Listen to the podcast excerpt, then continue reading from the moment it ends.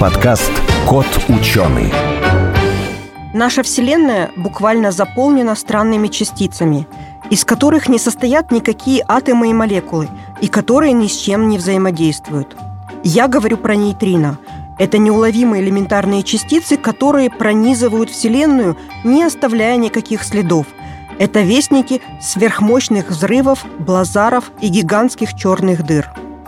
Пока я говорю это, меня уже пронзили подумать только триллионы нейтрино и не оставили никаких следов. А зачем они? Почему их так много? Но если их поймать и изучить, можно раскрыть тайны образования Вселенной. Сухие цифры, графики и датчики, законы и формулы – скучно. Нужна ли наука в нашем обществе потребления и ярких рекламных слоганов? Пандемия и природные катаклизмы показали, что без науки нам в никуда. Это подкаст «Кот ученый», где мы попытаемся понять, что происходит в окружающем мире и постичь суть явлений. В нашей студии Баир Шайбонов, кандидат физико-математических наук, научный сотрудник Объединенного института ядерных исследований. Максим Абаев, кандидат химических наук, шеф-редактор портала журнала «Наука и жизнь». И я, Елена Глещинская. Здравствуйте. Здравствуйте. Здравствуйте.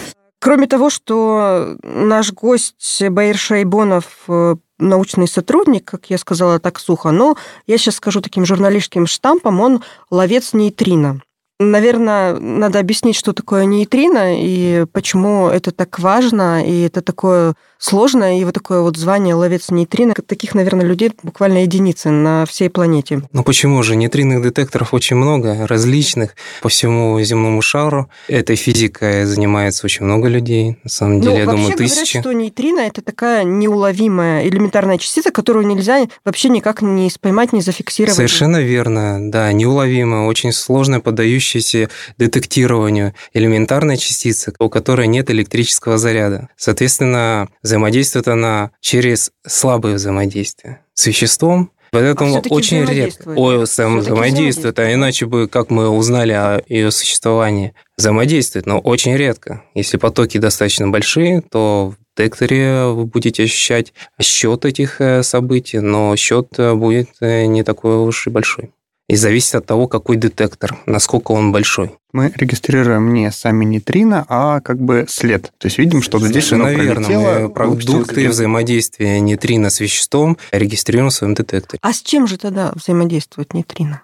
С веществом. С любым. В основном с ядрами, с электронами, в общем, с той материей, которая у нас существует. Вы знаете, когда пыталась разобраться, я прочитала, что этих нейтрино очень много. Прямо вот э, вся Вселенная ими насыщена. Совершенно и вот верно. Прямо через меня сейчас пролетают десятки миллиардов. Десятки да? миллиардов Если вы э, говорите, что они нейтрино в секунду. немножко взаимодействуют. Значит, и на мне они оставляют какие-то следы? Да. Например, такой мощный источник – это Солнце наше.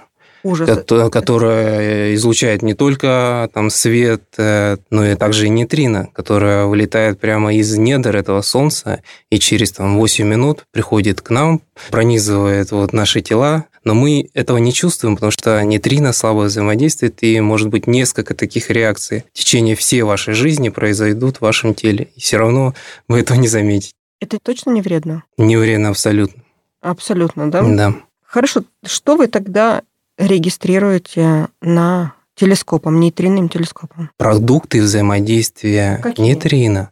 Например? Э, смотрите, детектор да. глубоко под водой в озере Байкал. Байкал, почти на самом дне, установлена довольно-таки э, такая масштабная установка для регистрации астрофизических нейтрино высоких энергий. Но из чего она состоит? Это такие шары стеклянные, которые выдерживают большое давление водного столба. И они очень чувствительны к свету. Когда нейтрино взаимодействует с веществом, рождаются вторичные частицы, заряженные, релятивистские, у них скорости больше, чем скорость света в этой среде, и поэтому они излучают черенковское излучение. Оно видимое, и наши так называемые оптические модули регистрируют этот сигнал световой. Глазом невозможно, да? Почему? Глаз тоже чувствителен. Глаз тоже да, черенковское излучение вы можете своим глазом И вы увидеть. видели тоже наверняка это? Нет, нет, Нет, не видели. нет, не видел. Этот телескоп, нейтринный телескоп, установили в прошлом году, в 2021, на дне озера Байкал, как вы уже сказали, и там находятся такие установки с э, похожим, да, на, на лампы они. Ну да, я такие как раз лампы, только что начал рассказывать, это такие... Нанизаны на... Да, но только размер у них э, вот 17 дюймов. Понимаете, mm-hmm. такой стеклянный шар, внутри которого находится фотоумножитель 10-дюймовый, большой, с высокой квантовой эффективностью, который вклеен в это стекло, в этой сферы. Таких сфер у нас вот 2046 уже установлено глубоко под водой, и они работают синхронно друг с другом и находятся на расстояниях по вертикали это 15 метров друг от друга, а по горизонтали это 60 метров. А зачем их погружать так глубоко под воду? Да, хороший вопрос. Понимаете, нейтрино взаимодействует очень слабо и редко. Это означает, что детектор, который будет регистрировать свет, он будет э, ловить не только нейтрино, соответственно, а все остальные частицы, которые доходят до этого места. Так вот, другие частицы, например, мионы, которые родились в атмосфере под действием космических лучей, будут оставлять постоянно у вас отклик в детекторе. На каждый мион будет оставлен след. И надо, чтобы эти мионы туда не дошли. Да, совершенно верно. И вот эта вот толща воды над детектором нас защищает от других излучений, вот этого мионного и других. Я вот читала, что есть другие детекторы нейтрино, например, большая цистерна с нефтью. С нефтью. С нефть, ну да, в США есть такой детектор, большая цистерна с нефтью, и там тоже такие стоят. Ну, наверное, не с нефтью, а с специальным веществом, там, в общем, содержащий, например, хлор. Угу. Это детектор, регистрирующий в основном солнечные нейтрино. Когда на Солнце возникают термоядерные реакции в недрах Солнца, рождается нейтрино, который приходит к нам на Землю и регистрируется в этих бочках, цистернах э, с хлором. Из хлора а вы превращается аргон. не солнечные нейтрино? Нет, не солнечные. Солнечные... А что, разве можно их отделить одно от другого? Конечно. Энергии... Конечно. Конечно. Энергии совершенно различные. Солнечные нейтрино имеют энергии а, вот, ядерные. Это масштаб энергии МЭФ, мегаэлектрон-вольты. Угу. Наш детектор способен регистрировать нейтрино, у которых энергия гораздо больше. Десятки гигаэлектрон-вольт. Подождите, а кто тогда источник этих ваших нейтрино? Космические объекты, космические звезды? ускорители. Нет, звезды не порождают э, или порождают очень слабые потоки нейтрино высоких энергий. Это гораздо более массивные объекты в космосе, такие как, например, активные ядра галактик, черные дыры, гамма-всплески и так далее. Там, где частицы разгоняются. Вы, наверное, знаете, что существуют космические лучи, которые больше 100 лет уже изучаются, и энергия космических лучей достигает там, 10-21 электрон-вольт. До безумных э, значений разогнаны протоны, частицы. Протоны и ядра, да, это частицы. И до конца непонятно, что источник такого мощного излучения. Да, источников космических лучей мы до сих пор не знаем. Почему? Потому что, когда мы регистрируем космические лучи, существуют такие детекторы, они регистрируют направление прихода этих космических лучей, но это направление ничего не говорит о том, откуда эти космические э, лучи пришли. Потому что они... Потому что они, э, да, их траектория движения искривлена из-за межзвездно-магнитных полей. Угу. И поэтому астрономию очень сложно делать с помощью космических а вот нейтрино летит не... А нейтрино, да, у, у этой частицы такое вот свойство, что не имеет она электрического заряда, не искривляется магнитными полями межзвездными, и летит себе по прямой так же, как фотоны. А вот вы сказали, что есть нейтрино солнечные, у которых небольшая энергия, а есть вот эти вот другие нейтрино, которые вы пытаетесь зафиксировать, у них огромная энергия. Да, энергия... Возвращаюсь к своему вопросу. А если такое нейтрино в меня попадет? Ну, это будет энергией? очень большая редкость. Вам надо прожить, не знаю, тысячи лет, чтобы такое произошло. Вы их уже несколько штук споймали, поймали. Так, а дело в том, что детектор угу. имеет э, объем уже приближающийся к кубокилометру воды. Понимаете? Если всех людей на свете взять и сложить воедино, то вы этот кубокилометр все равно не заполните. И все равно, если попадет в меня такая нейтрино, что будет? Ничего страшного не произойдет через... С огромной, с огромной энергией, которая там э, десятки киловатт. Да, знаете, гораздо больший источник э, радиации это являются космические лучи, которых там в миллионы, миллиарды раз больше, чем а, вот такие, такой радиация, которая происходит от нейтрино. Мне а скорость у нейтрино сравнима скоростью света? Да, сравнима, потому что масса нейтрино практически равна нулю. Можно ли понять, откуда прилетело нейтрино? То есть как-то направление его да, можно. фиксировать? И как то В детекторах, о которых вы сказали, вот цистерна, там этого нельзя сделать. И поэтому этот детектор не является телескопом. Наш детектор является телескопом, потому что мы можем восстановить направление прихода этого нейтрина. Почему? Потому что энергия этого нейтрина высокая, и продукты взаимодействия Будут оставлять как след. Такой, будут да? оставлять след. И если мы восстановим этот след, то мы можем восстановить и направление первичного нейтрина. Вот такой, может быть, э, глупый вопрос. Вот если нейтрино не взаимодействует с веществом, то может ли оно, скажем, я не знаю, там, пройти сквозь черную дыру? Нет, не может. Потому что черная дыра не выпускает ничего из себя. А нейтрино ни с чем не взаимодействует, вот оно там проскочит а, между... Ну, извините, ничто не может э, вылететь из черной дыры, даже нейтрино. А они могут как-то вот, например, указать на какие-то свойства черных дыр там, или как-нибудь вот э, за счет того, Конечно. что они очень слабо взаимодействуют, а черные дыры, наоборот, очень сильно, скажем так, взаимодействуют с окружающим веществом. И вот на этом контрасте как-то что-то... Понимаете, черные дыры особенно вот сверхмассивные черные дыры, окружены неким гало из материи, которая вот постепенно а, падает на эту черную дыру, разгоняется, разогревается и так далее. И нейтрино там рождается. Обязательно. Там и космические лучи должны рождаться, и, и в том числе и нейтрино. Так вот, эти нейтрино рождаются прямо там, внутри этого аккреционного диска, и несет информацию прямо из недр этого объекта.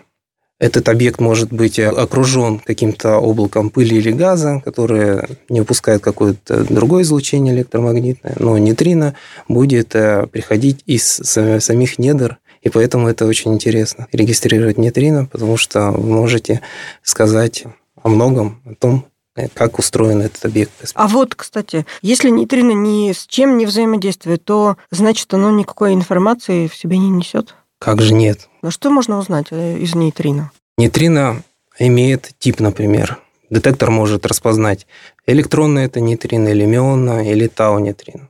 Вот информация. Потом энергия, с которым оно взаимодействует. Направление. Количество этих нейтрино с такого-то направления. То есть можно делать абсолютно ту же самую астрономию, которая делается традиционным способом с помощью фотонов, с помощью вот электромагнитного излучения всего электромагнитного спектра. Абсолютно все то же самое. В прошлом году вы зафиксировали десятки нейтрино, да? Порядка 10 высокоэнергетичных каскадов зарегистрированы угу. на детекторе. Уже знаете, откуда они пришли? Да, мы посмотрели те области небесной сферы, откуда они пришли, но так как области, так как кружок ошибок достаточно большой, так как это каскадные события, не трековые, а у них угловое разрешение не такое высокое, то в этот кружок ошибок попадают много интересных объектов, которые потенциально могли бы быть источниками нейтрино высоких энергий. А какие это объекты? То есть там какой-то взрыв произошел, да? Или да, например, такие существуют э, потенциальные источники нейтрино высоких энергий, это блазары. Это такие активные ядра галактик, у которых имеются джеты релятивистские, и блазар – это такая активная ядро галактики, у которых джет направлен в сторону Земли.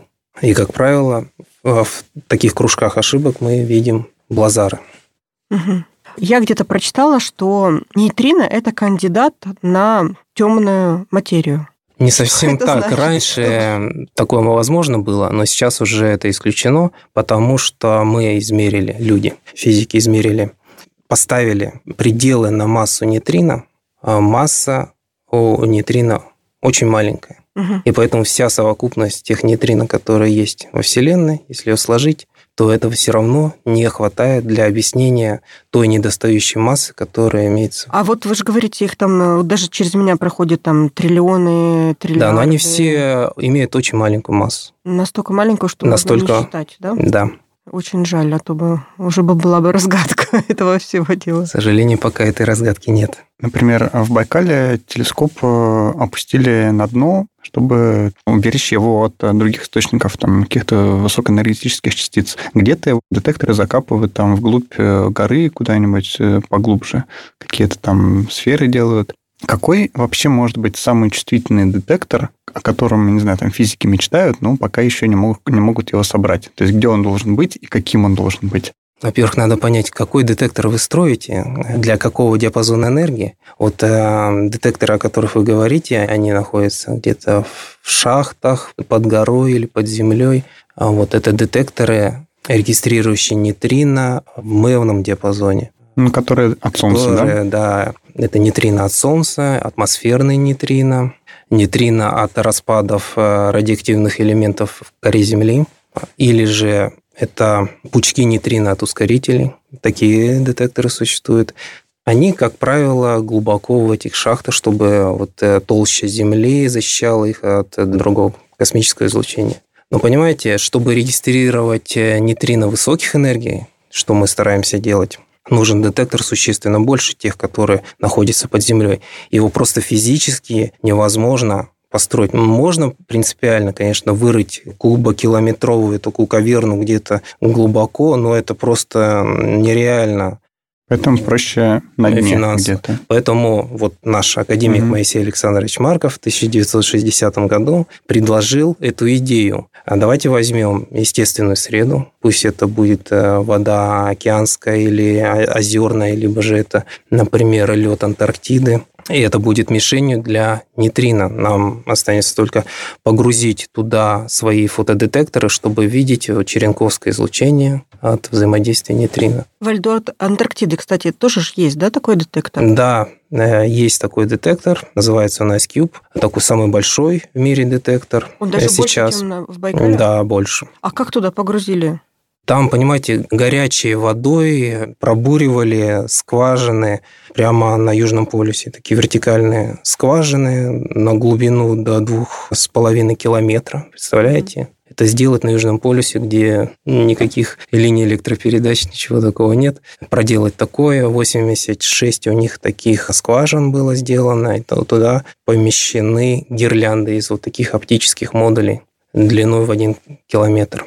А лед же еще движется там, то есть он все время в каком-то да, движении, это надо он, э, учитывать. Да, он действительно движется, но дело в том, что слои двигаются параллельно, и поэтому детектор э, живет и не ломается mm. из-за этого движения. Да, вот сколько таких вообще случаев зафиксировано? Это ж не только Байкальским, получается, и Ice да, зафиксировано. То есть есть собрана уже достаточно большая база вот таких э, событий, которые можно назвать нейтрино, да? Да, то есть уже достаточно много чего известно про них? На самом деле в нашей области не, так много зарегистрировано нейтрино. Есть, конечно, атмосферные нейтрино, но нас интересуют астрофизические, их совсем, совсем немного. Вот в Ice это, наверное, несколько сотен таких событий имеется за все время работы. Поэтому это такие, знаете, каждое событие на вес золота. Вот эти нейтрино, которые регистрируются, вы можете сказать, как давно произошло это событие, взрыв, которое спустило это нейтрино? Ну, вот хороший пример, наверное, это событие, которое произошло в 2018 году на детекторе IceCube, когда он зарегистрировал очень яркое, такое мощное событие трековое с хорошим угловым разрешением, с энергией там почти 300 тераэлектрон-вольт. Сейчас в астрономии имеется такой тренд направления которая совсем недавно зародилась. Это Multi-Messenger Astrophysics называется, или многоканальная астрономия. Это когда такой детектор, как, например, IceCube или наш, регистрируя какое-то очень яркое событие, одно, угу. Что можно сказать по одному событию, да? Можно сказать, какое направление, какая энергия, как я уже сказал. Ну, и... если мы знаем скорость, мы можем понять, как далеко это. И как не, мо- не можем сказать. Не можем? Нет, не можем. Они обращаются с помощью таких астрономических телеграмм всему мировому сообществу разных обсерваторий, которые работают в рентгеновском диапазоне, в радио и так далее, о том, что такое событие зарегистрировано с такой-то точки небесной сферы, угу. и с такой просьбой о том, что посмотрите, на эту область в данный момент времени, потому что источники могут быть резко затухающими. Посмотрите, и что там происходит. И то, вот это событие 2018 года, например, гамма-спутник, такой Ферми, посмотрел гамма-кванты из этой области и обнаружил, что с этого направления виден как раз вот блазар, который сейчас в данный момент вспыхивает. Могу я сделать такой вывод, что нейтрино – это как свидетель каких-то событий, и мы должны их искать, чтобы найти какие-то большие взрывы, которые еще непонятны. Да, да? Можно так сказать. Нейтрино дополняет э, наше представление о том, как устроены эти космические объекты.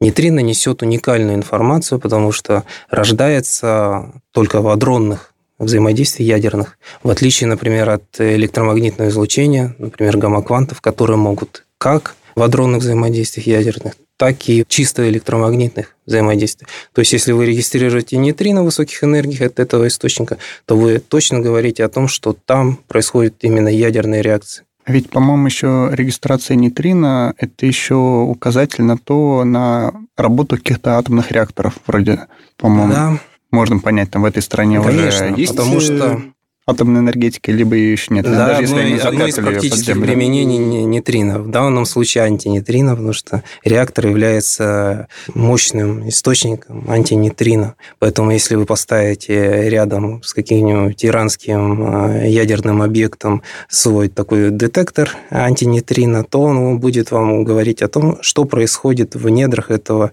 реактора. Достали там плутоний или не достали. Потому что этот детектор сразу вам скажет, что там внутри происходит. Либо вот эти урановые цепочки реакции там происходят, значит, э, темп регистрации антинейтрино будет один. Если оттуда вынули, там, допустим, плутоний, то вы увидите совершенно четко на темпе регистрации этих антинейтрино. Обязательно детектор рядом располагать, либо это может быть где-нибудь детектор, не знаю, там на Северном полюсе, а реактор в Иране. Понимаете, чем дальше, вы относите свой детектор, тем нейтрино излучение падает как r квадрат просто. Единица на r квадрат. Ближе, тем больше этих нейтрино угу. проходит сквозь детектор. В центре, в ядре Земли происходят какие-то реакции, которые могут излучать нейтрино? Могут, но там нет, например, термоядерных реакций. Да? Там могут быть э, распады радиоактивных элементов, угу. которые тоже дают э, потоки нейтрино, хотя они очень слабые. Сейчас э, есть несколько детекторов, которые, как они говорят, зарегистрировали нейтрино от радиоактивных распадов внутри коры или мантии. Вот, то есть рядом с этим детектором. То есть естественная радиация, которая вот есть э, да. в Земле, да? Да, которая сопровождается вот выделениями нейтрино тоже. Но у них не хватает чувствительности для того, чтобы регистрировать нейтрино, происходящие дальше где-то в Земле. Насчет вот ядра Земли очень интересная такая вещь. Может быть, в будущем она будет реализована, и наверняка это будет реализовано. Когда вы смотрите нейтрино атмосферного происхождения, которые прошли сквозь ядро Земли, зарегистрированы с другой стороны Земли, где стоит детектор, и вы чувствуете, как оно взаимодействовало. Либо оно превратилось с помощью осцилляции нейтрино в материи в другой тип, сколько их поглотилось по дороге, и поэтому вы можете сказать, какое ядро Земли, из чего оно состоит, химический состав можно получить таким же способом. Нет. А, это, это в принципе возможно сделать, но пока не существует такого проекта. Наше время заканчивается, и расскажите нам вот в конце, чего ждать от вас, э, от вашей лаборатории, от вашего института, какие еще можете выводы, и что вот в ближайшее время, что мы можем, какие новости услышать? Трудно, конечно, загадывать и наперед, но мы ожидаем, что у нас наладится второй канал регистрации нейтрино, не только вот каскадный, так называемый, но еще и трековый. Вот мы над ним работаем, он более трудоемкий, и он, конечно, очень многообещающий, потому что чувствительность к потокам нейтрино с помощью этого канала гораздо выше. Вот, и поэтому мы ожидаем, что несколько лет мы обнаружим астрофизический нейтрино SEO-детекторе. Ждем интересных открытий. Спасибо вам большое. Я напомню, в нашей студии был Баир Шайбонов, кандидат физико-математических наук, научный сотрудник Объединенного института ядерных исследований, и Максим Абаев, кандидат химических наук, шеф-редактор портала журнала «Наука и жизнь». Спасибо вам. Спасибо вам. Спасибо.